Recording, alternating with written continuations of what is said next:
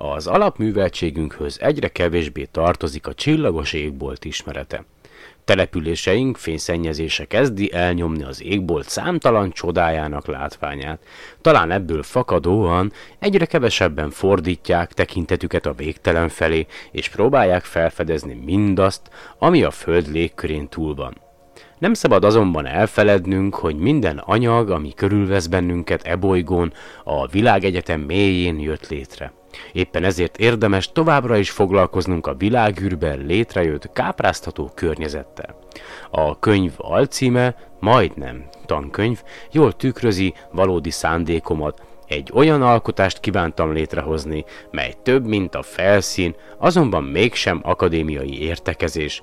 Igyekeztem közérthetően és tömören összefoglalni azokat a tudnivalókat, melyek a csillagászathoz kapcsolódnak. Írja Fejes Zsolt, író, a Csillagfény mellett című könyvéről, melyet most azért olvastam fel, mert Zsolti megkért, hogyha lehet, akkor, akkor ugyan beszéljek már egy kicsit a könyvről. Én még nem ö, olvastam, igazából nem is ö, nekem készül, tő, egyébként maga a könyv, hanem leginkább az általános iskola 7. és 8. évfolyamába járóknak, és azért is íródott ez a könyv, az, az, tehát azért is célozta meg Zsolti az általános iskola 7. 8. évfolyamába járó gyerekeket, diákokat, mert régebben volt szerencsénk, vagy beszélgetni egy kicsit, és ő csillagászati szakkört is tart, és igazából ő ott elmondta, hogy, hogy leginkább a, a, a hetedikesek azok, akik, akik fogékonyak erre az egészre, ugye részben azért, mert már elég érettek, másrészt meg ugye a nyolcadikba már inkább a pályaválasztáson jár a, a diákoknak az agya, meg ugye, hogy el, befejezzék az iskolát, és, és Zsolti ezt a korosztályt ö, igyekszik, vagy igyekezett ö, megcélozni.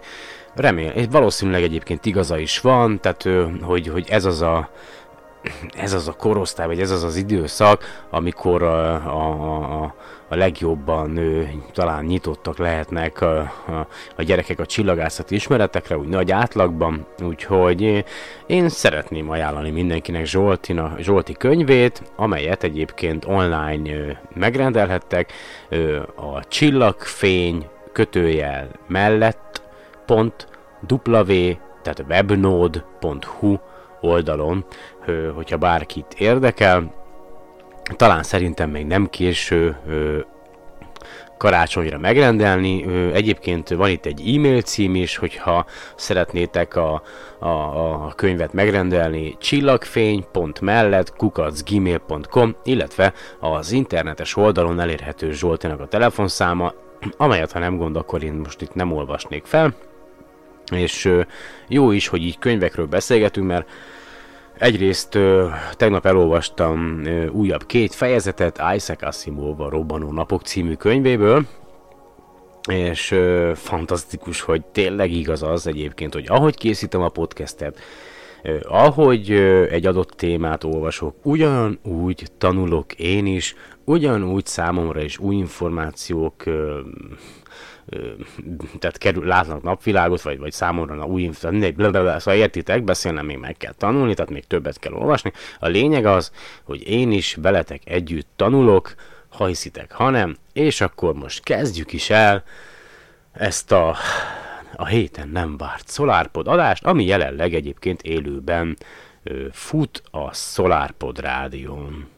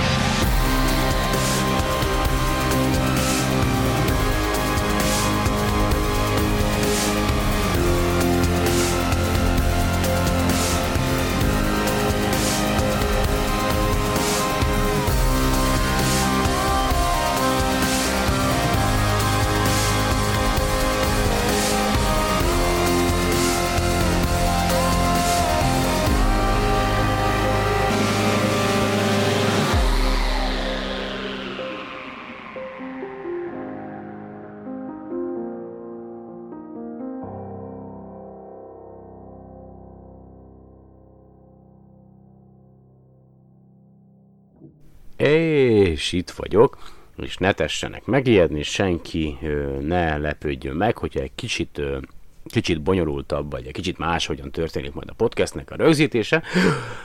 Apropó rögzítés, meg kell néznem, hogy egyáltalán rögzítem -e ezt az adást.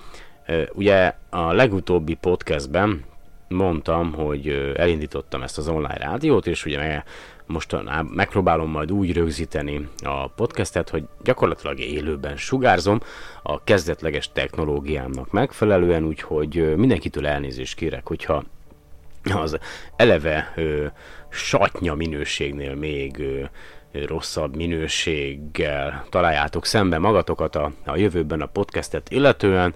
Nem rossz szándékból csinálom, egyszerűen csak ö, tanulok, folyamatosan tanulok. Na most nézem, hogy egyáltalán Na, oké, rögzül, jó van, bocsánat, csak ellenőriznem kellett, hogy mi a helyzet. Ö, hogy is kezdjem, hol is kezdjem, hol is kezdjem. Háj, a jó Isten áldjon meg. Na jó, nem kihagyjuk ezt a témát, nem akarom elbagatelizálni. Egyébként a mai nap ö, történt az meg.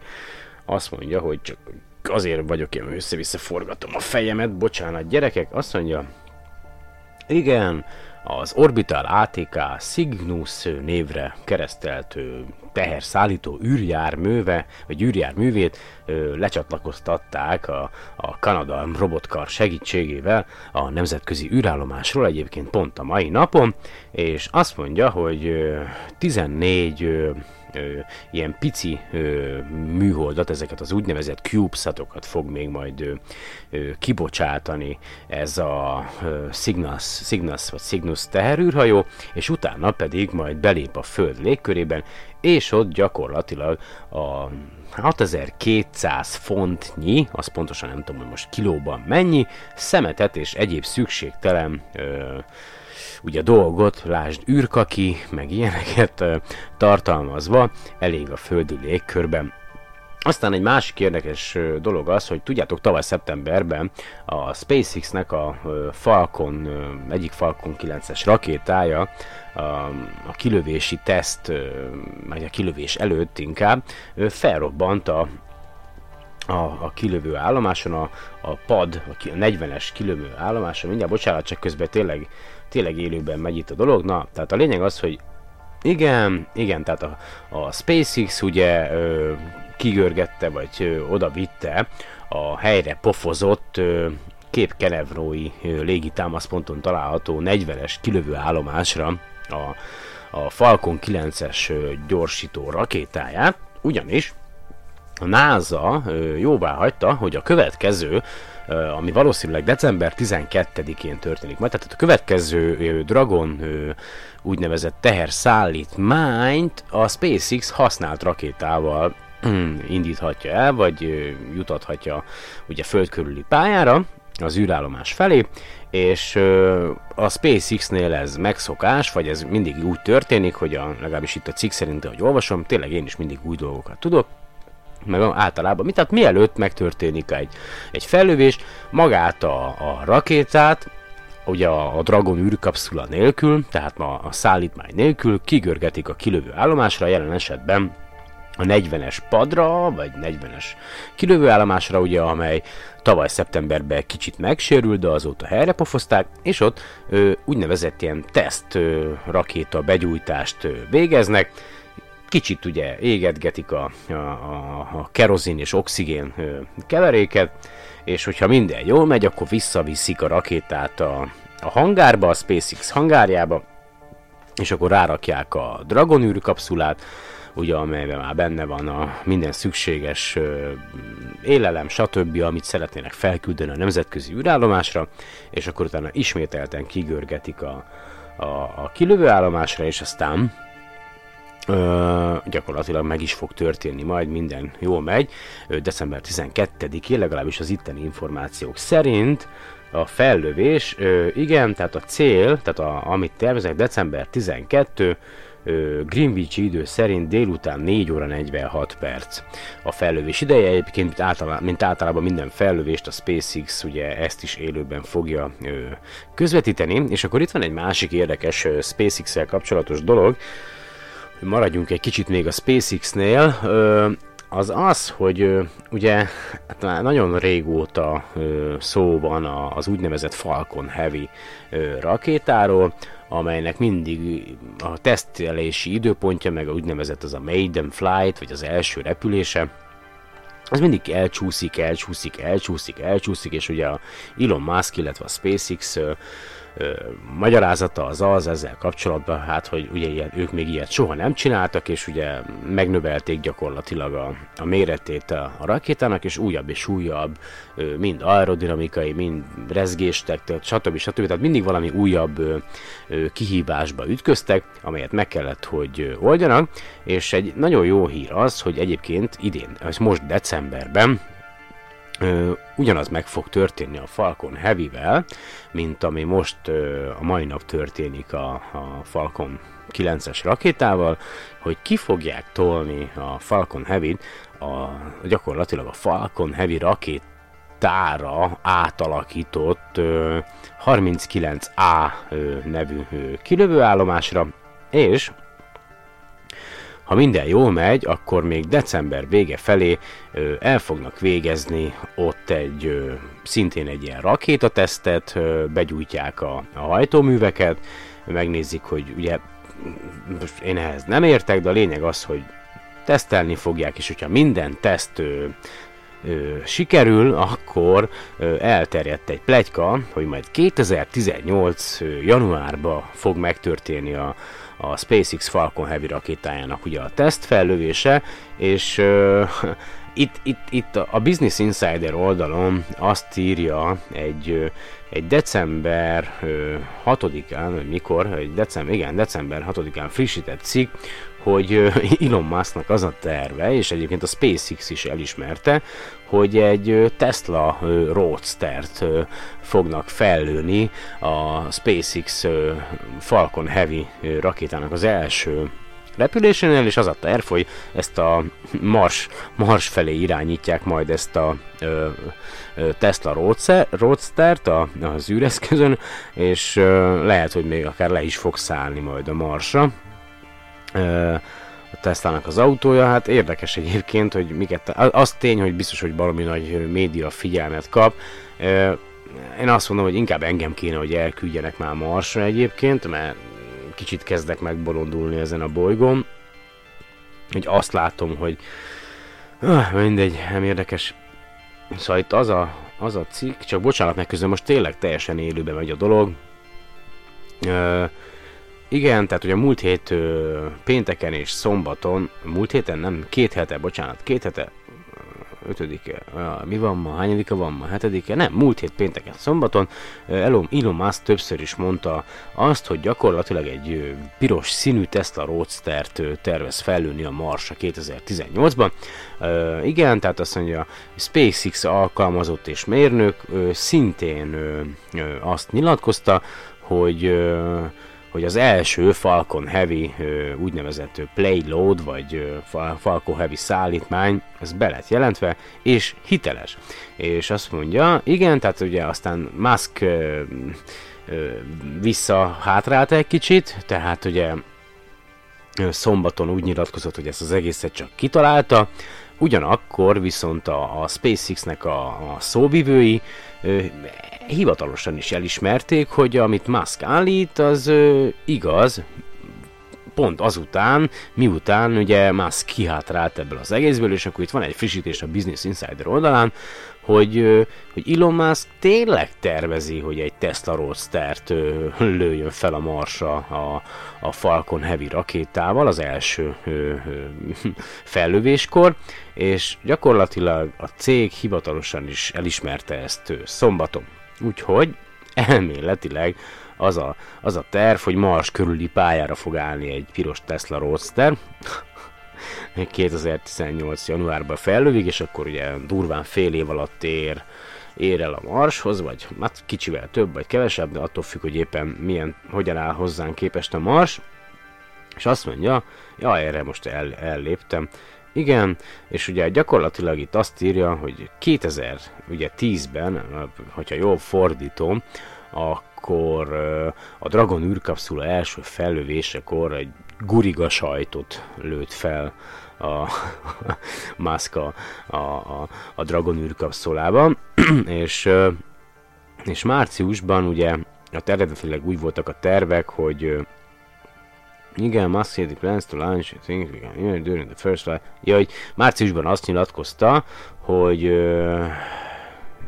hogy, hogy egy olyan dolgot tervez fellőni a, a SpaceX Falcon Heavy rakétának első útján, amely nagy-nagy hülyeség, és hogy nem biztos, hogy el tudják képzelni az emberek, hogy mi lesz az, és egyébként gyakorlatilag ez a SpaceX Falcon Heavy rakéta 37 ezer fontnyi tömeget képes egyszerre feljuttatni a világűrbe, ami 14 Tesla Roadster tömegének felel meg.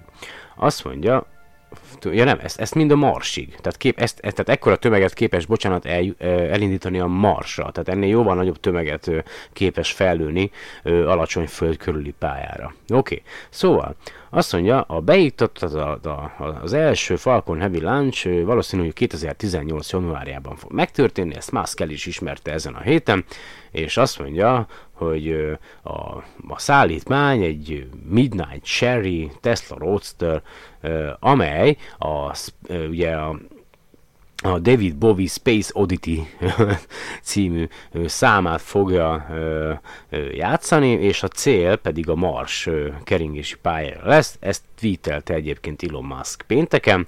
Igen, és akkor a mély űrben lesz akár több milliárd évig is, ha nem, nem robban fel, ugye az, eredkez, e, az ereszkedésnél. Azt mondja, Musk seem to further confirm his plans, igen, tehát elismerte, igen, igen, és akkor volt egy ilyen uh, question, QA konferencia, ahol kérdéseket lehetett feltenni, és akkor Elon Musk válaszolt, és uh, ott feltették, uh, azt mondja, igen, igen, tehát valaki azt írta, hogy, hogy tényleg egy, egy Tesla elektromos autó lesz a, a rakomány a, a SpaceX Falcon Heavy első útján, és, és tényleg a Space Oddity-t fogja lejátszani, miközben a Mars felé tart, és ugye Elon Musk igennel válaszolt, hogy igen, és azt mondja, hogy első generációs 2008-as Tesla Roadster lesz? Roadster lesz? Igen, és akkor Tesla, ez a Musk szintén válaszolt, egy másik ember pedig azt kérdezte, hogy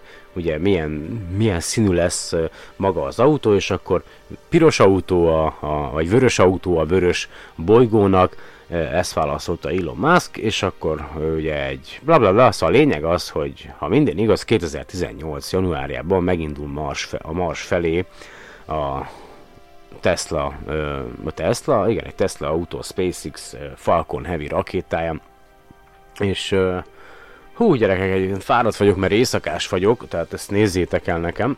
Nem szokottnál is egy kicsit uh, kómásabb vagyok. Próbálok uh, valamit nézni. Egy hírt még szerettem volna nektek valamit uh, felolvasni, mindjárt megkeresem. Ah!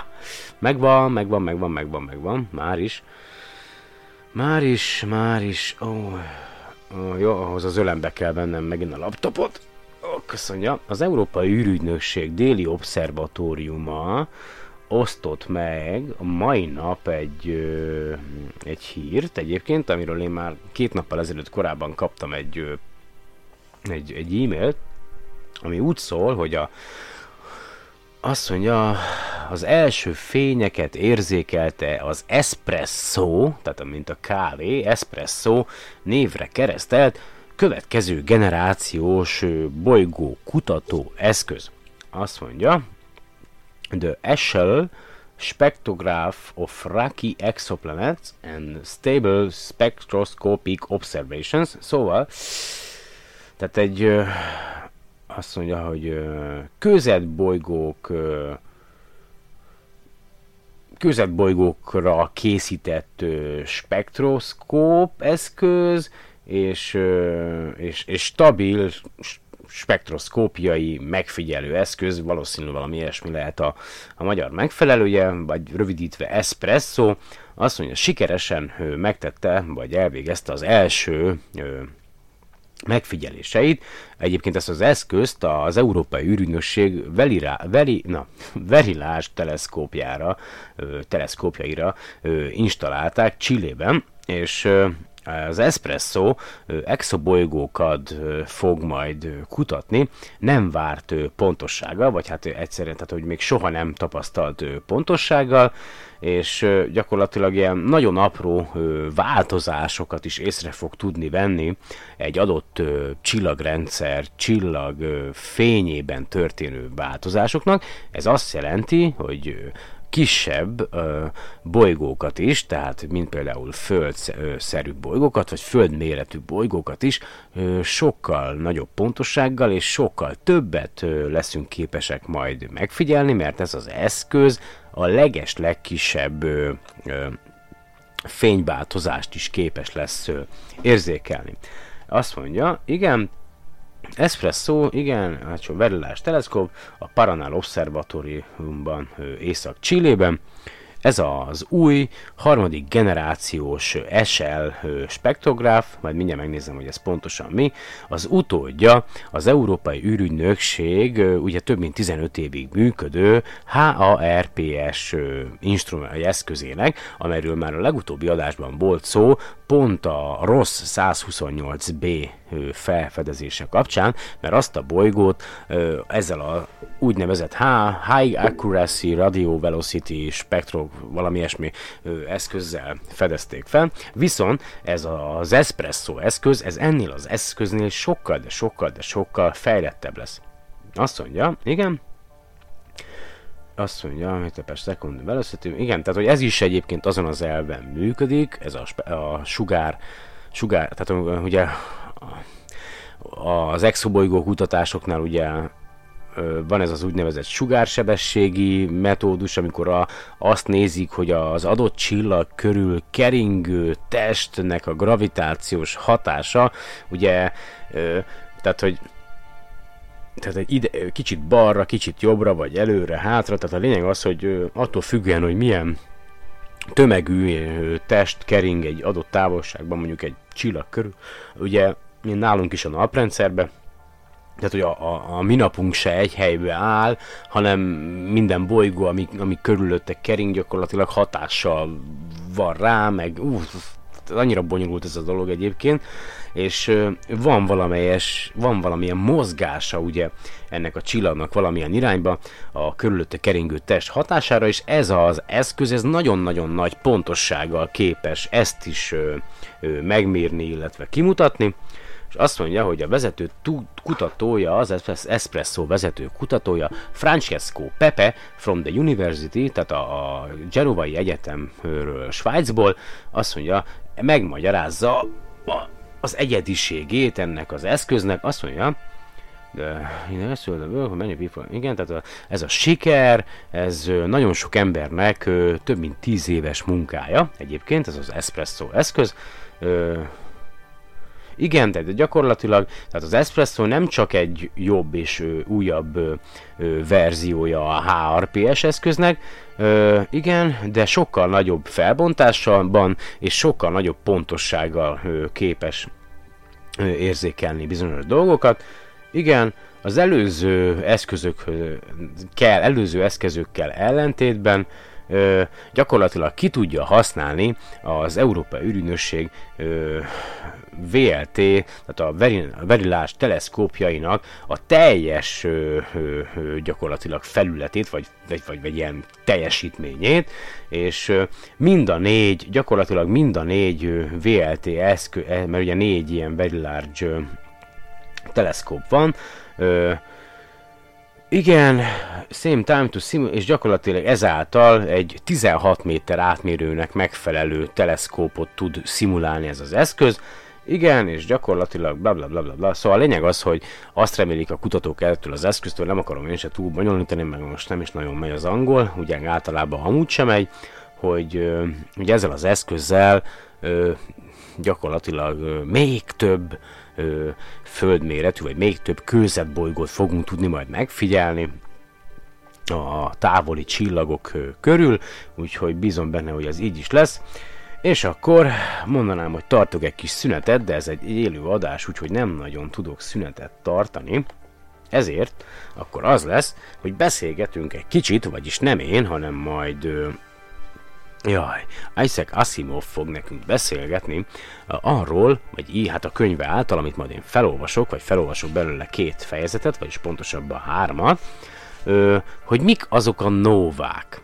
És, és, és baromi jó egyébként ez a könyv. Egy kis türelmet kérek, elültem a lábamat,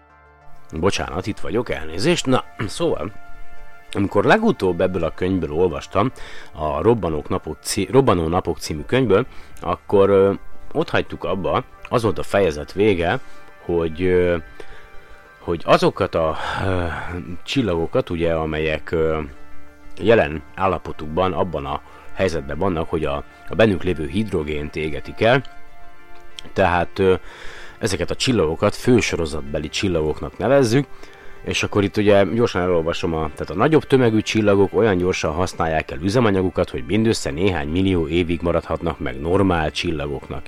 A jóval kisebb csillagok viszont olyan ügyesen gazdálkodnak kisebb hidrogén készletükkel, hogy akár 200 milliárd évig is megélhetnek belőle. A nap, amely e tekintetben közepes csillag, akkora hidrogén készlettel rendelkezik, hogy 10-12 milliárd évig maradhat fent. Most 4,6 milliárd éves, így még normál csillagként várható életének delelőjét sem érte el. Az életciklusuk ezen stádiumában lévő csillagokat fősorozatbelieknek szokták nevezni. A nap egy fősorozatbeli csillag, csak úgy, mint az égen látható csillagok közel 85%-a, és én itt a legutóbbi podcastben, ugye amikor azt mondtam, hogy megmérték a Föld korát, akkor 4,7 milliárd évet mondtam. Hát szerintem 4,6, 4,7 olyan nagy különbség nincs, de szerintem mindjárt rákeresek a Wikipédián, hogy nehogy aztán még a fejemhez kapjam azt is, hogy ezt az értéket se tudom pontosan, és már pedig Isten hat nap alatt teremtette a Földet, na mindegy, meg az egészet. Szóval, akkor következzen még két fejezet szerintem a podcast, vagy a, a könyvből, vagy három, és akkor én úgy gondolom, hogy a mai adást be is fejezem, aztán nem tudom, hogy mikor jövök legközelebb, mert lehet, hogy most mennem kell hétvégén is dolgozni, azért is szerettem volna nekiállni ennek az egésznek most, meg, meg tényleg, tényleg jó, hogy hogy, hogy én is tanulok, és, és tényleg tanulok ezáltal, hogy ezt olvasom, és én, én mindig mondom nektek a podcastbe, hogy, hogy én nem az van, hogy én akarom megmondani a tutit, én csak tanulni szeretnék, és azáltal, ahogy én tanulok, azt szeretném, hogy, hogy mások is mondjuk tanuljanak. Ez most hülye hangzik, ugye? Tehát, hogy szeretném veletek megosztani magát ezt az utat, meg az információkat, amelyek nagyjából ugye elérhetők az interneten. Na szóval, de most ki kell nyitnom az ablakot, mert olyan melegen van, hogy ez csak na,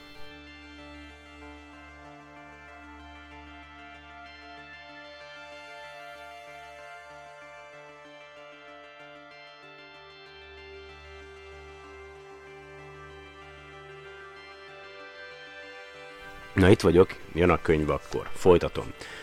Fehér törpék a fejezet címe. Nem minden csillag tartozik azonban a fősorozatba. Ennek fölfedezése kezdetben semmiféle kapcsolatban sem látszott állni tárgyunkkal, mármint a nóvákkal, végül mégis ez vezetett el a nóvák természetének magyarázatához. Lássuk hát, hogyan is történt. A csillagokat mindig egyedi objektumoknak tekintették. Hegyenként persze néhány csillag, mintha csoportokat, alkotna, csoportokat, csoportot alkotna, de az emberek vagy a fák is lehetnek szoros közelségben, mégis független, egyedi objektumok maradnak. Amint a távcsövet föltalálták, látható lett, hogy a csillagok itt-ott szorosabban csoportosulnak, mint ahogy eddig képzeltük. Egy-egy csillag páros tagjai tényleg annyira közel vannak egymáshoz, hogy szabad szemmel egyetlen csillagnak látszanak. Korábban említettem, hogy például a 61 Cygni és az Alpha Centauri is olyan csillag, amelyik valójában nagyon szorosan összekapcsolódó csillagpárnak bizonyult. Amikor világos lett, hogy a csillagok az űr hatalmas térségeiben szóródnak szét, azzal lehetett érvelni, hogy két szorosan egymás melletti csillagból az egyik biztosan közelebb van hozzánk, a másik pedig sokkal, de sokkal távolabb. A két csillag tehát egyáltalán nincs egymás mellett, csak úgy látszanak, mivel nagyjából ugyanabba az irányba esnek. Ha a csillagok véletlenszerűen oszlanak el az űrben, akkor van valamelyest esély arra, hogy egyesek többé-kevésbé közvetlenül mások mögött helyezkedjenek el, és így egymás mellett lássuk őket. John Michel, angol geológus, igen, most már nem fogom olvasni a születési meg elhalálozási évszámot, ne legyen túl sok szám, tehát John Michel, angol geológus, remélem jól ejtem a nevét, mert nem Michaelnek van írva, hanem Michelnek, Azonban 1767-ben bebizonyította, hogy az egymás közvetlen közelében lévő csillagok száma jóval nagyobb, mint ahogy azt a véletlen eloszlás alapján várni lehetne. Ezért föltételezte, hogy bizonyos csillagok ténylegesen párosokat alkotnak. Goodrick 1872-ben talán épp Mike Michael Michel érvelésétől bátorítva azt állította, hogy az algol igazából egy olyan csillagpár, amelynek tagjai egymás körül keringenek oly módon, hogy az egyik periódikusan elfödi a másikat. Ez azonban csak egy logikus föltételezés volt, nem pedig tényleges megfigyelés. William Herschel, annak a John Herschelnek az apja, aki az Éta Karinát vizsgálta, az 1780-as években olyan csillagokat tanulmányozott, amelyek nagyon közel vannak egymáshoz. Azt remélte, hogy az egyik közelebb, a másik távolabb van a Földtől, és így a közelebbi paralaxisát meg lehet határozni a távolabbéhoz viszonyítva. Ebből pedig ki lehet számítani a közelebbi csillag távolságát. A paralaxis meghatározása helyett azonban azt a felfedezést tette, hogy sok esetben a két csillag nyilvánvalóan egymás közvetlen környezetében mozog. Közvetlenül meg tudta figyelni, ahogy ezt teszik. Lehet, hogy a közönséges csillagpárok csak látszólag azok, de Herschel kettős csillagokat látott, amelyek valóban közel voltak olyannyira, hogy egymás gravitációs terében mozogtak.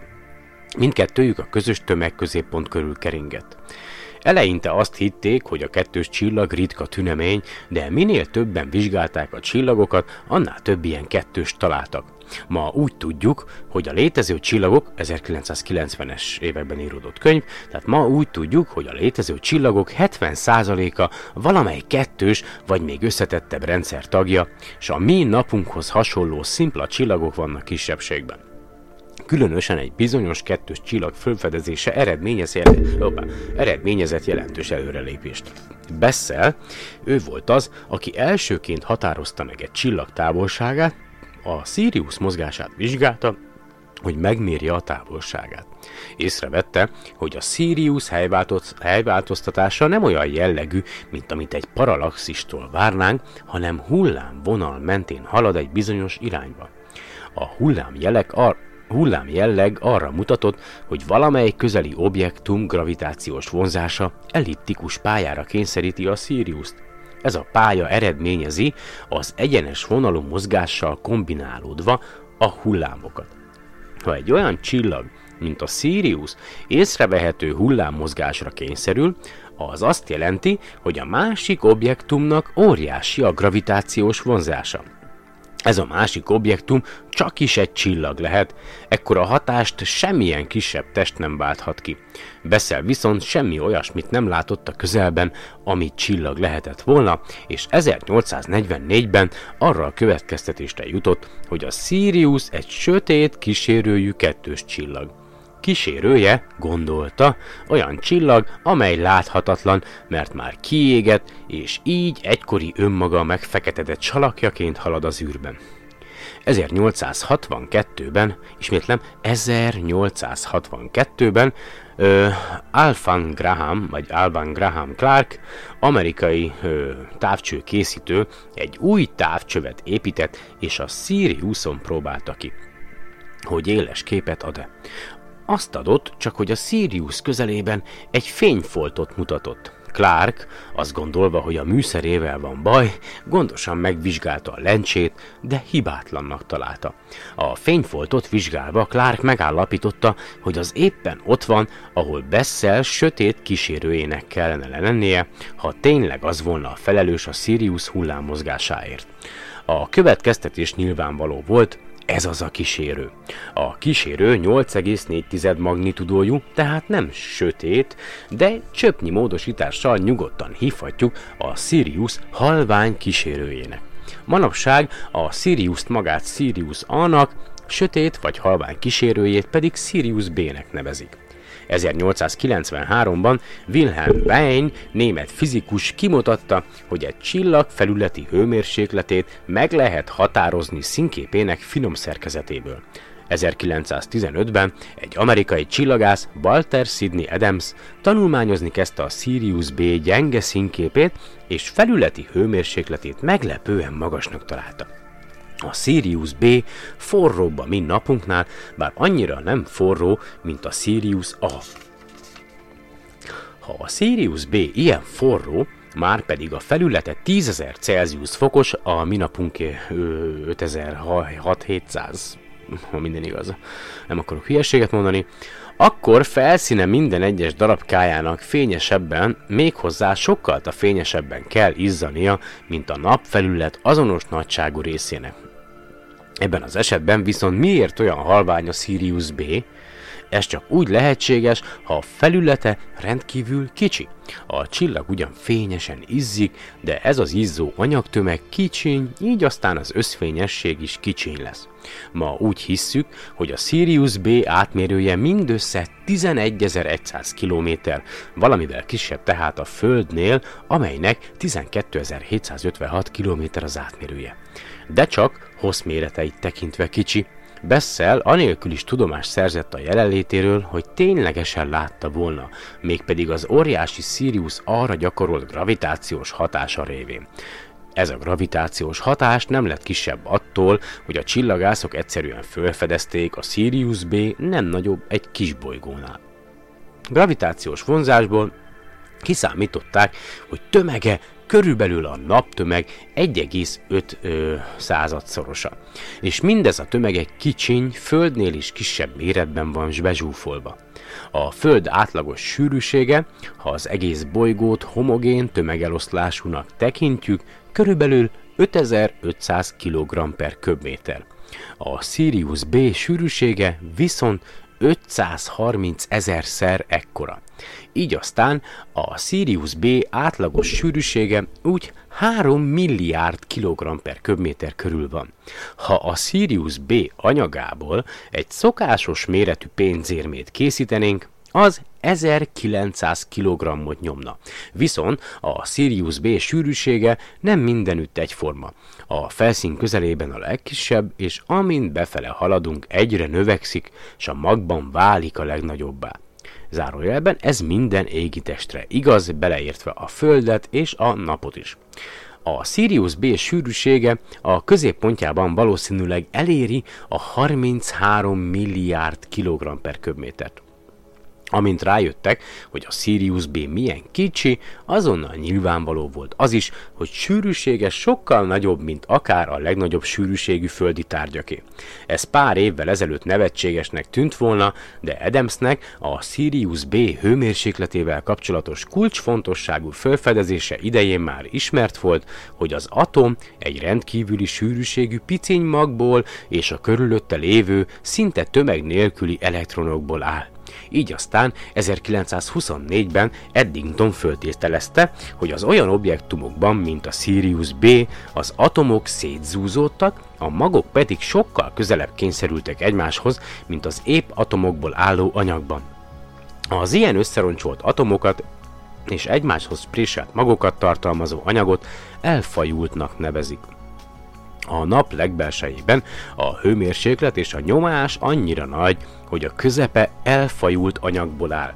Egy Sirius B-szerű csillag szinte teljes egészében elfajult anyagból épül föl.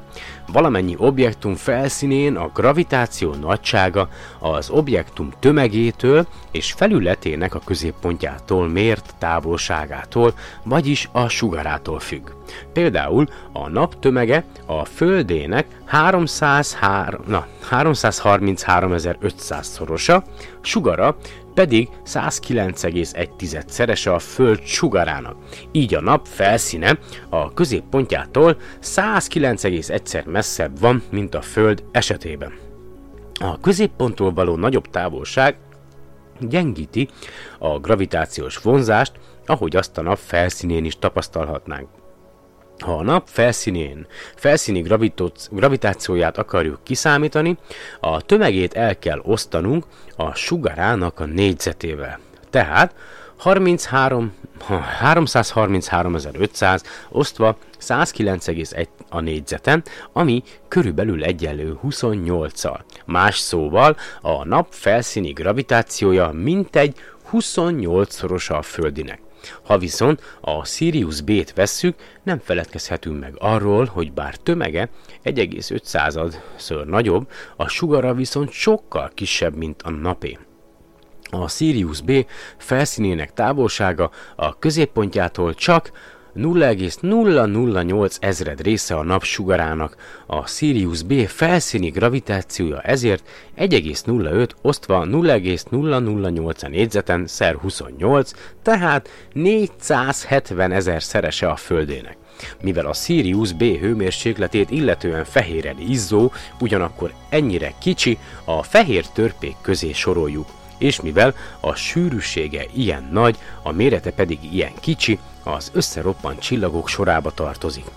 A Sirius B és a többi fehér törpe már nem fősorozatbeli csillag, a fősorozatbelieknél a legbelsejükben végbe menő fúziós reakciók termelik a csillag méretét fenntartó hőt. Ha egyszer ezek a fúziós reakciók leállnak, a csillag nem őrizheti meg kiterjedését, saját gravitációs terének erői fehér törpévé roppantják össze. A galaktika csillagainak mintegy 15%-a fehér törpe, ez szerint talán úgy 45 milliárd fehér törpe lehet a galaktikában. Kis méretük miatt annyira halványak, hogy csak a viszonylag közeliek láthatók közülük, még a Sirius B is, amely a hozzánk legközelebb eső fehér törpe távcső nélkül láthatatlan maradna akkor is, ha nem lenne ott szomszédságában a vakítóan fényes Sirius A.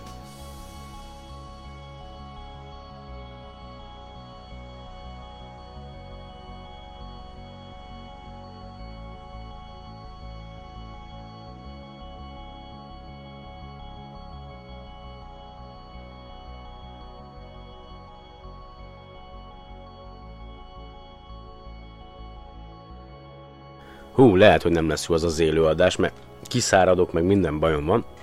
Jön a következő fejezet, az nem annyira hosszú, és utána még egy van, és akkor tényleg ennyi volt a, podcast, szerintem erre a hétre. Uh-huh. Ah, kávé. Na. Megnézem, mely hány oldal van még. Hú, szerintem menjetek el, igyatok egy kávét. Na, szóval jönnek a vörös óriások. Ma úgy tűnik, a fehér törpék jelentik a kulcsot a Nova képződés rejtéjéhez, csak hogy nem önmagukban. Egy másik, szintén nem fősorozatbeli csillagfajtával is foglalkoznunk kell. Amikor Einar Hertzsprung, Hertzsprung, mindegy, Dán csillagász 1905-ben kitalálta a fősorozatot, észrevette, hogy kétféle vörös csillag létezik. Vannak közöttük nagyon halványak, és vannak nagyon fényesek. Közepes fényességű vörös csillag viszont nincs. Egy vörös csillag azért vörös, mert a felülete hideg, vagy legalábbis a hőmérséklete nem haladja meg a vörös izzásét.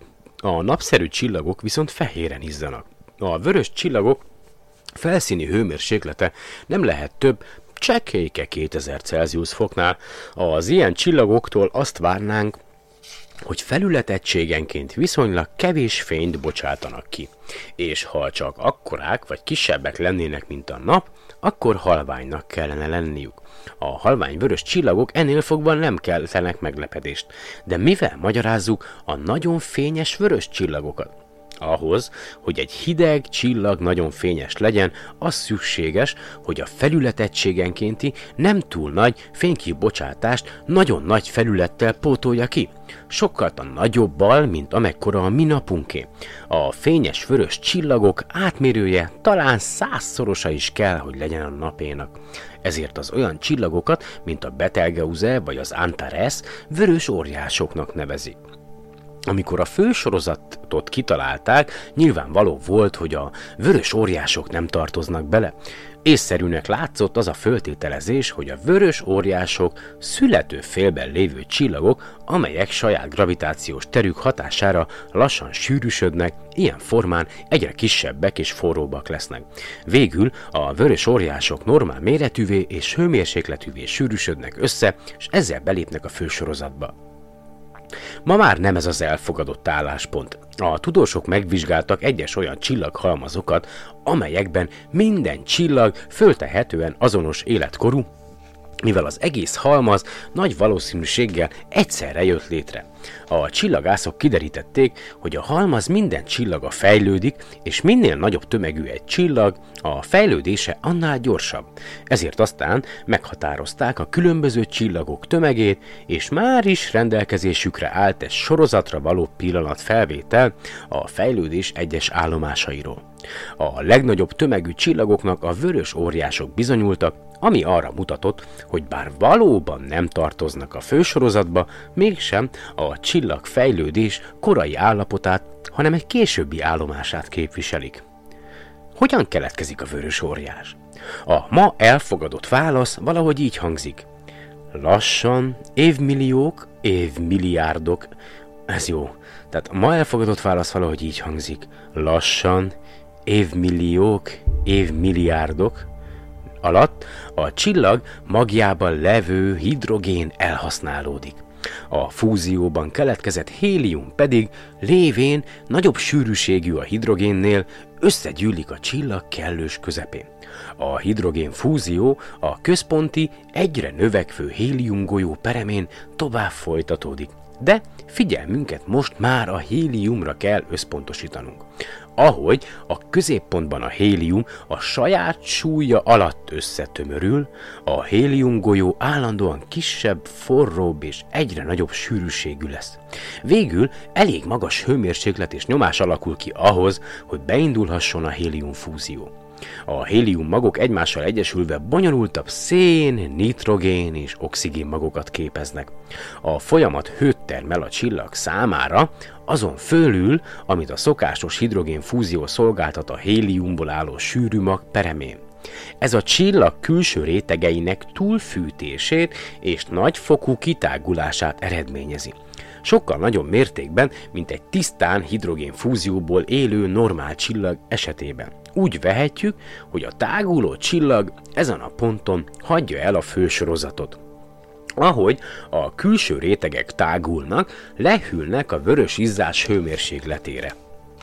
Azt mondja, a felület növegetés, növekedés viszont még nagyobb is, mint ami ennek az ellensúlyozásához szükséges. Ha ugyanis a csillag átmérője százszorosára növekszik, akkor a felülete 100x100 egyenlő tízezerszerese lesz. Így a teljes kisugárzott hőmennyiség a hideg felület ellenére sokkal nagyobb, mint a normál csillagok legtöbbjénél.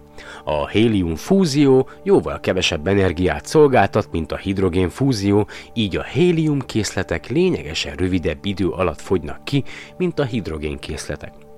A hélium fúzió termékei tovább fúzionálhatnak, de a hélium fúzióból nyerhető összes energia még így sem több a hidrogén fúzióból nyerhető mennyiség egy huszad részénél. Márpedig a vörös óriás félelmetes gyorsasággal folytatja az energiakibocsátást. Ez azt jelenti, hogy a vörös óriás állapot nem állhat fent valami hosszú ideig mármint a csillag szempontjából, emberi szempontból persze igen, mert egy-két millió évig azért fent maradhat, ezért látható viszonylag kevés vörös óriás. A galaktika csillagainak csupán egy százaléka ilyen, vagyis mindössze körülbelül két és fél milliárd van belőlük az egész galaktikában. Ennek természetesen csak a galaktika hozzánk közeli részébe eső töredékét láthatjuk, még akkor is, ha egyébként messzire ellátszanak, és nem esnek valamely porfelhő irányába. A csillagok többsége vagy nem érte még el, vagy már maga mögött hagyta a vörös óriás állapotot. A vörös óriás közepében a magfúzió addig halad tovább, amíg csak a hőmérséklet növekedés elegendő az újabb fúzióhoz. A legnagyobb tömegű csillagokban a hőmérséklet tényleg nagyon megemelkedhet, de a fúzió még így is csak a vas keletkezéséig folytatódhat. A vas atommagok jelzik a halálos véget. Ezek aztán már akár kisebb darabokra törnek szét, ez az úgynevezett maghasadás, akár nagyobbakká egyesülnek, energia semmiképp sem termelődik, sőt, mindkét esetben energiapótlásra van szükség. A vas atommagokat úgy tekinthetjük, mint a csillag belsejében végbe menő fúziós reakciók végső hamuját. Akár az következik be, hogy a vörös óriás maga elér egy maximális hőmérsékletet, amelyet a tömege miatt nem léphet túl, akár az, hogy végül vas atommagokat termel, a végeredmény ugyanaz, a nukleáris tűz kialszik, és nincs semmi, ami a csillagot saját gravitációja ellenében megtartaná kiterjedt állapotában. Így hát összeroppan. Méghozzá nagyon gyorsan. Amikor a csillag összeroppan, akkor fölmelegszik, így a külső részében még megmaradt valamennyi hidrogén elérheti a fúzióhoz szükséges hőmérséklet és nyomásértéket. Ezért következik be a robbanás, amely a csillag anyagának egy részét kihajítja az űrbe, és ebből az összeroppanó csillag körül egy táguló gáz és porgömb képződhet. Néhány látható csillag ebben az állapotban van. A csillag megvilágítja a táguló gázgömböt, mi pedig a peremén látjuk a legvilágosabbaknak, ahol a szemünk irányában a legvastagabb. Az összeroppant csillag úgy néz ki, mintha füstgyűrű venné körül. A csillagköri, csillagközi térben lévő por vagy gázfelhőket ködöknek hívják és ha egy köd bolygópályára emlékeztető csillag körüli gyűrűnek látszik, akkor bolygószerű, görögösen planetáris köd a neve. Körülbelül ezer planetáris ködöt ismerünk, amelyek közül a Lant, latin nevén Líra, csillagképben lévő gyűrűköd a leghíresebb. Minden planetáris köd középpontjában egy nagyon forró kékes-fehér csillag található, ilyennek kell lennie egy újonnan létrejött fehér törpének amelynek sugárzása folyton kifelé tolja a gázhéjat. A héj egyre nagyobbá, vékonyabbá és halványabbá válik, míg csak bele nem olvad a csillagközi térben szétszóródott gázba és porba. Ami úgy százezer év után visszamarad, az egy észrevehető, köd nélküli fehér törpe, ebben az állapotban van jelenleg a Sirius B. A fehér törpében többé már nem folyik magfúzió, így a továbbiakban nem rendelkezik hőforrással. Ezért aztán nagyon lassan, hosszú-hosszú idő alatt kihűl.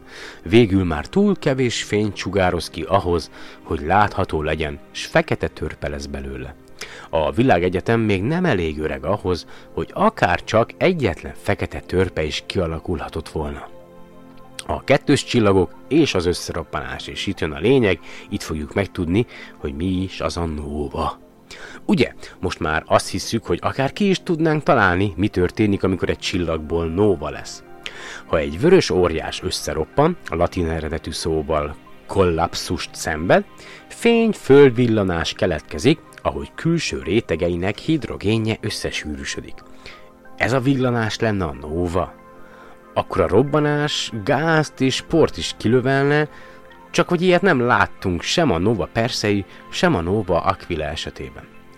Valójában nem ez a helyzet. A prenovák tanulmányozása, az a néhány eset, amelyben ez megtörtént, azt mutatta, hogy ezek nem vörös óriások voltak. Mi több, amikor egy nova elhalványul és visszatér eredeti állapotába, ez a post-nova, nem is fehér törpe lesz belőle. A csillag előtte is, utána is a fősorozatba tartozónak látszik, olyannak, amely valamivel fényesebb és forróbb a napnál. E rejtély megfejtéséhez idézzük emlékezetünkbe, hogy a legtöbb csillag kettős rendszer tagja.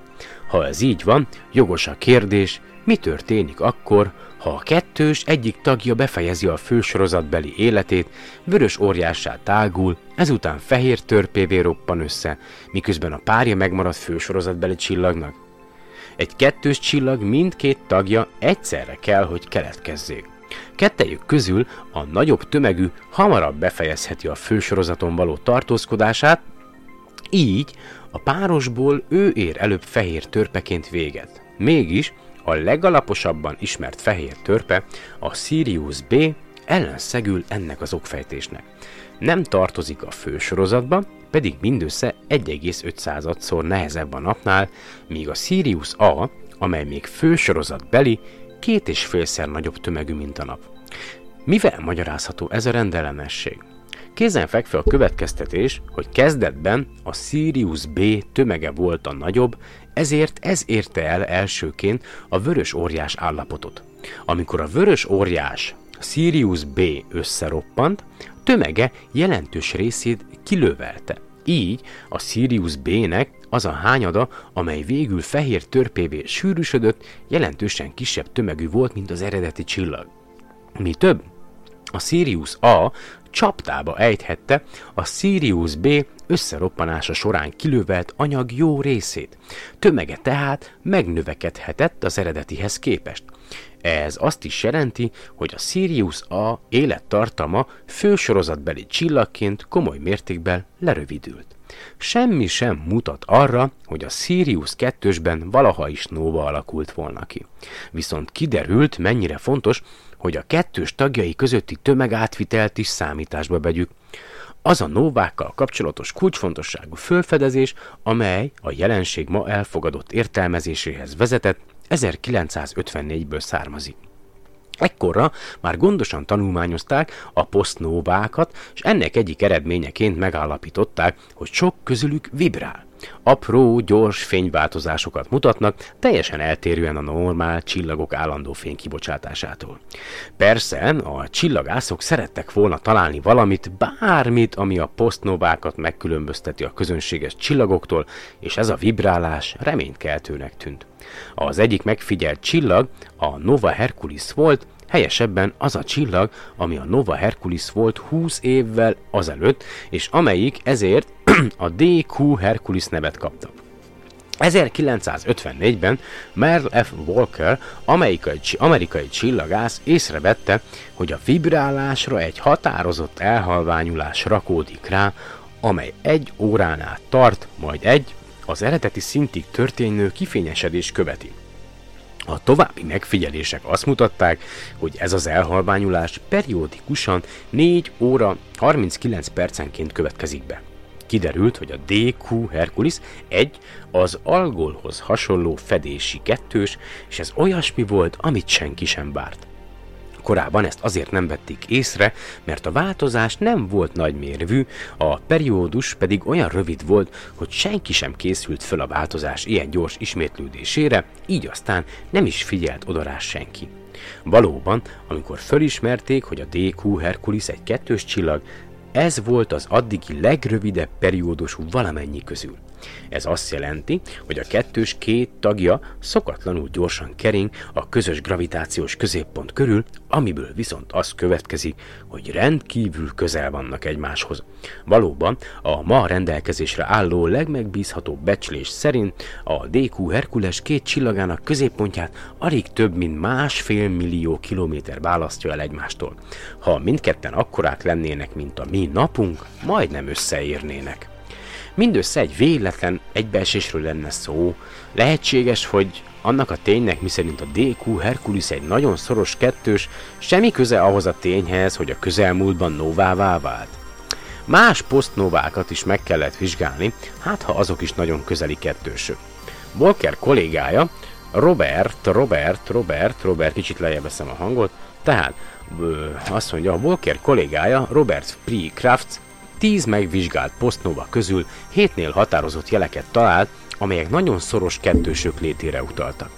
Természetesen túlzás lenne arra számítani, hogy az összes kettős rendszert az éle felől fogjuk látni, azt mondja még egy kis hang, az éle felől fogjuk látni, amikor is egyikük a másik felé kerülhet elfedve azt. Azok a posztnóvák, amelyeknél semmi jel nem mutat fedésre, a színkép vonalak gondos tanulmányozása alapján szintén szoros kettősöknek tekinthetők. A szélsőségesen szoros kettősök nagyon ritkák, és a novák is nagyon ritkák. Hogy ilyen sok csillag van, amely egyszerűen nova is és szélsőségesen szoros kettős is, azt egyszerűen lehetetlen a véletlen egybeesés számlájára írni. Muszáj, hogy kapcsolat legyen közöttük. Azután fölfedeztek még valamit. A posztnóvák közönséges fősorozatbeli csillagoknak néztek ki, csak hogy a színkép alaposabb vizsgálata kis, fehéren izzó csillagok jelenlétét is kimutatta mellettük amelyek csak is fehér törpék lehetnek.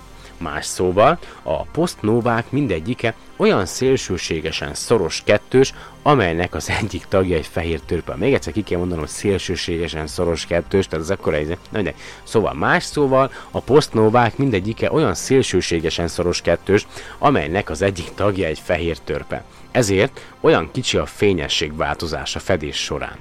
Amikor a fehér törpe normális párja elé kerül, jóformán semmit sem takar ki belőle, így az összfényesség csökkenése kicsi ahhoz az állapothoz képest, amikor mindkét csillag zavartalanul világíthat. Amikor pedig a párja kerül a fehér törpe elé, az egy olyan csillagot takar el, amelynek teljes fényessége még ha fehéren ízzik is, nem valami nagy. Az összfényesség megint csak kevéssé csökken. A csillagászok kikövetkeztették, minek kell végbe mennie egy fehér törpe és egy fősorozatbeli csillag ilyen szélsőségesen szoros kettősében ahhoz, hogy Nova keletkezzék. Kezdetben a szélsőségesen szoros kettős két fősorozatbeli csillagból áll. A kettő közül a nagyobb tömegű, nevezzük A-nak, végül vörös óriássá válik. Ahogy a vörös óriás tágul, egyszer csak olyan nagy lesz, hogy hozzáér a párjához, legyen ez B, amely befog valamennyit A külső rétegeiből, ezáltal nagyobb tömegűvé, és így rövidebb élettartamúvá is válik. Végül A fehér törpévé roppan össze, míg B folytatja immár megrövidült fősorozatbeli életét. Nem sokára, mármint a csillagok időszámítása szerint, B kezdi kimeríteni a fúziós üzemanyagot, és kezdetét veszi a tágulás. Mielőtt ez nagyobb méreteket öltene, és mielőtt B teljesen és fölismerhetően vörös óriássá válna, külső rétegei elég közel kerülnek ahhoz, a fehér törpéhez, hogy B anyagának egy része átzúduljon az A gravitációs hatása által uralt tartományba. Amikor korábban fordítva történt a dolog, akkor A anyaga B felületére csapódott be, mert mindkettő normál csillag volt. Most azonban B anyaga nem csapódik be A felületére, mivel A fehér törpe és nagyon kicsi. B anyaga ehelyett a fehér törpe körüli pályára áll rá, és egy akréciós korongot alkot. Ezt azért hívják így, mert a pályán lévő anyag részecskéi atomjai egyfajta belső surlódás következtében egymásnak ütköznek. Egyes részei energiát veszítenek, és süllyedni kezdenek a fehér törpe felé. Ezek a részek lassan, spirálisan haladnak befelé, és a fehér törpe felszínére fokozatosan nagy tömegű anyag érkezik. Ezt a folyamatot nevezik latinosan akkréciónak, azaz gyarapodásnak. Bár a B magjában a hidrogén elfogyott, és a vörös óriás állapot felé tágul, a külső rétegei, amelyek átömlenek A-ba, még mindig majdnem teljesen hidrogénből állnak.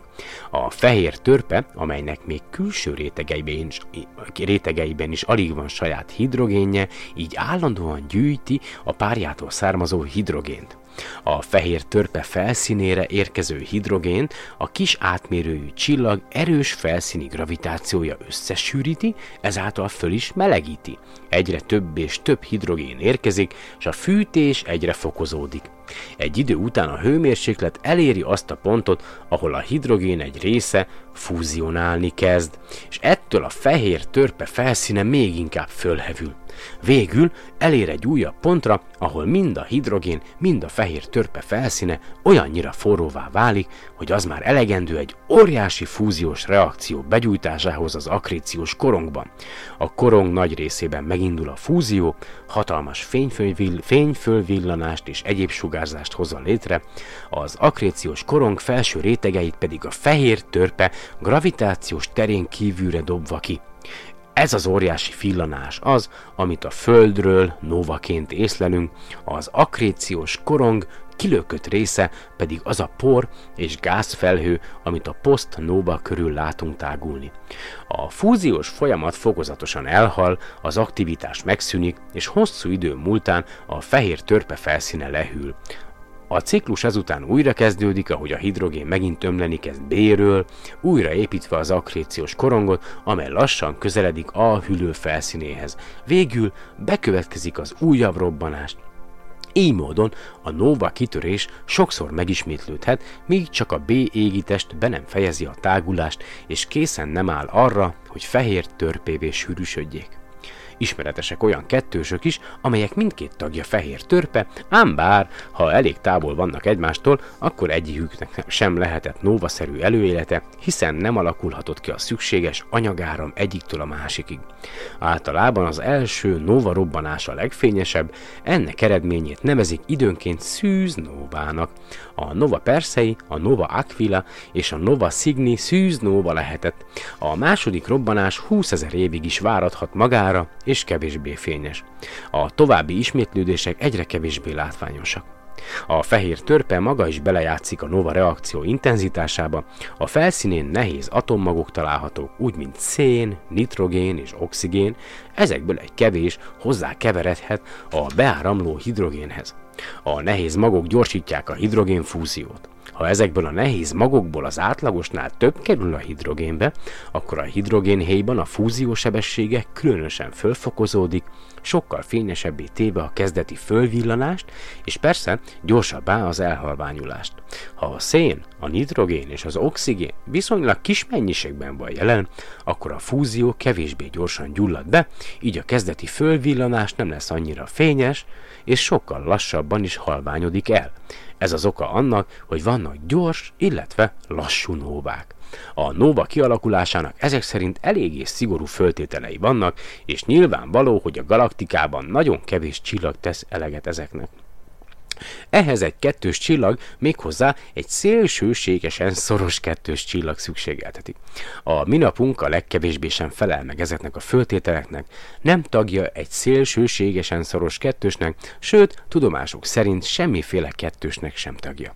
Végül majd úgy 5 milliárd év, vagy még hosszabb idő elteltével hidrogénje nagy részét elhasználja, és beindul benne a héliumfúzió. Attól kezdve vörös óriássá fog tágulni, végül pedig fehér törpévé roppan össze, ezt azonban zavartalan egyedüllétben a külső beavatkozás, külső beavatkozás nélkül teszi majd. Nova sohasem lesz belőle.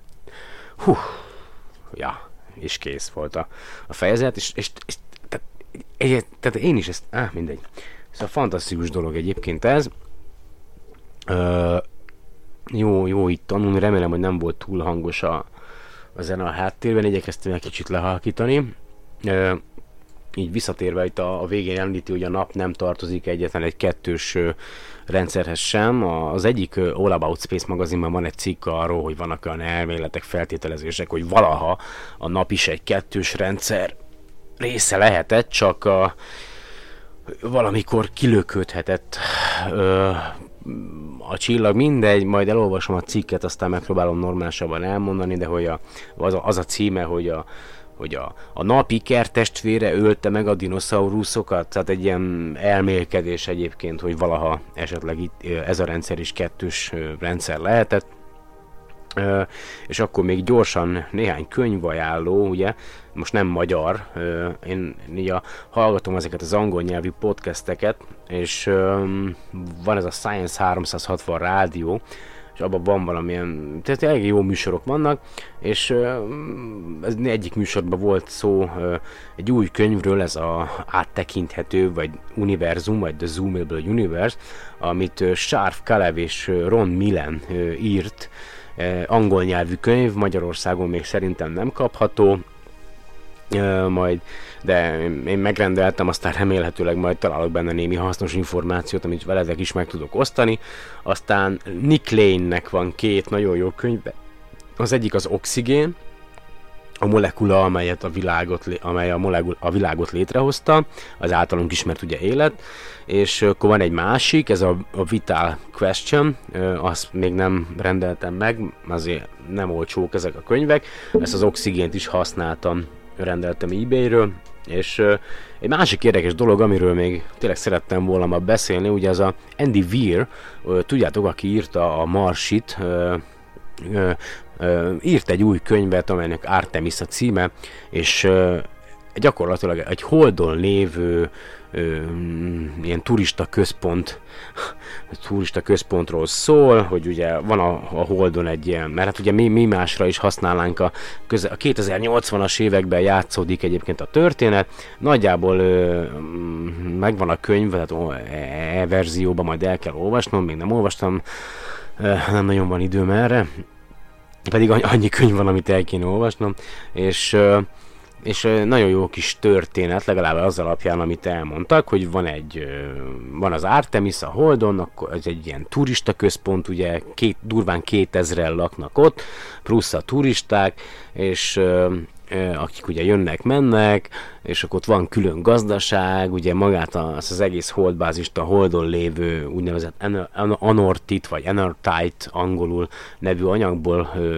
építették fel, ami ugye tartalmaz oxigént, alumíniumot, szilikátot, meg igen, igen, és ugye atomreaktorok, két atomreaktor működik a Holdon, nagyon jó kis történetnek ígérkezik, és akkor egy, mégis a főszereplője egy, egy hölgy, aki, aki úgymond menekültként vagy bevándorlóként ment a, oda a Artemisbe az édesapjával, a, aki ugye az édesapja hegesztő, ott, ott vannak hegesztők ugye a, a, a Holdon, és akkor gyakorlatilag csempészéssel foglalkozik a, a kis hölgy ugye dohány, dohányáru csempész a, a, a holdra a, szállítmányukkal, mert ugye a foglalkozása az ilyen szállító, vagy ilyen pakoló, aki, ugye, aki a, jön, jön, megérkeznek a turisták, meg minden, akkor a csomagokat, meg a minden ide-oda pakol, és akkor ugye csempész cuccokkal is foglalkozik. Már nekem már csak azért is kedves a, a könyv, mert hogy dohányt csempész, ugye? Úgyhogy de el fogom olvasni. Szerintem a mai napra ennyi volt a, a maga a podcast, vagy hát ugye így egyrészt most élőadás, aztán ezt majd később feltöltöm a, a SolarPod SoundCloud oldalára is, legalábbis nagyon bízom benne, hogy fel lett véve. Igen, úgy néz ki, hogy rögzítésre került, folyamatosan növekszik a fájnak a mérete. Annyit még el kell mondanom, hogy, hogy lisó voltam, és remélem, hogy tényleg bővülni fog a, a SolarPod rádiónak a, a műsor kínálata. Én nagyon bízom benne, hogy azok, akiknek írtam, valahogy fel tudják azt fogni, hogy ennek az egésznek mi lenne a célja, hogy nem a jövedelemszerzés, hanem az, hogy a, a hiteles információ minél szélesebb körben legyen elérhető, és és úgy gondolom, hogy ez nagyon fontos, pláne egy olyan világban, egy olyan társadalomban, ahol jelenleg élünk, én elhiszem, hogy meg kell élni, hogy mindenki bérből és fizetésből él, én is, nekem van munkám, ugyanakkor ez a hobbim, és én ezt fontos dolognak tartom, és valószínű, hogy én ebből egy büdös fillért se fogok sohasem látni, mert nem is ez a célom, hanem az, hogy kicsit legalább ö, több gondolkodó ember legyen ebben az országban, és érjük el végre a kritikus tömeget ö, ezen a téren, Úgyhogy Lisó voltam, ez volt a SolarPod adása 2017. december 6-án, Mikulás, Mikulás, mindegy, hagyjuk a francba. Ha bármilyen kérdésetek van, vagy műsorkészítésben szeretnétek segíteni, vagy témákkal kapcsolatban, akkor írjatok nyugodtan a SolarPod 2016 gmail.com-ra, vagy keresetek meg Skype-on, ha épp vagyok jelentkezve, SolarPod 2016 a felhasználói név, illetve facebook.com per SolarPod, ott is megtaláltok. Maga a podcast az elég sok helyen megtalálható, TuneIn, Stitcher, Radio.de, tényleg iTunes-on is fönt van. A SolarPod rádiónak pedig a beregisztrálása a a TuneIn-ben az jelenleg folyamatban van, nagyon bízom benne, hogy, hogy hamarosan ott is elérhető lesz. Köszönöm szépen, hogy meghallgattatok, én elköszönök, szerintem lehet, hogy egy, egy hétre, másfél hétre ezzel az adással. Remélem, hogy minél hamarabb találkozunk újra, kívánok nektek addig is kellemes napokat.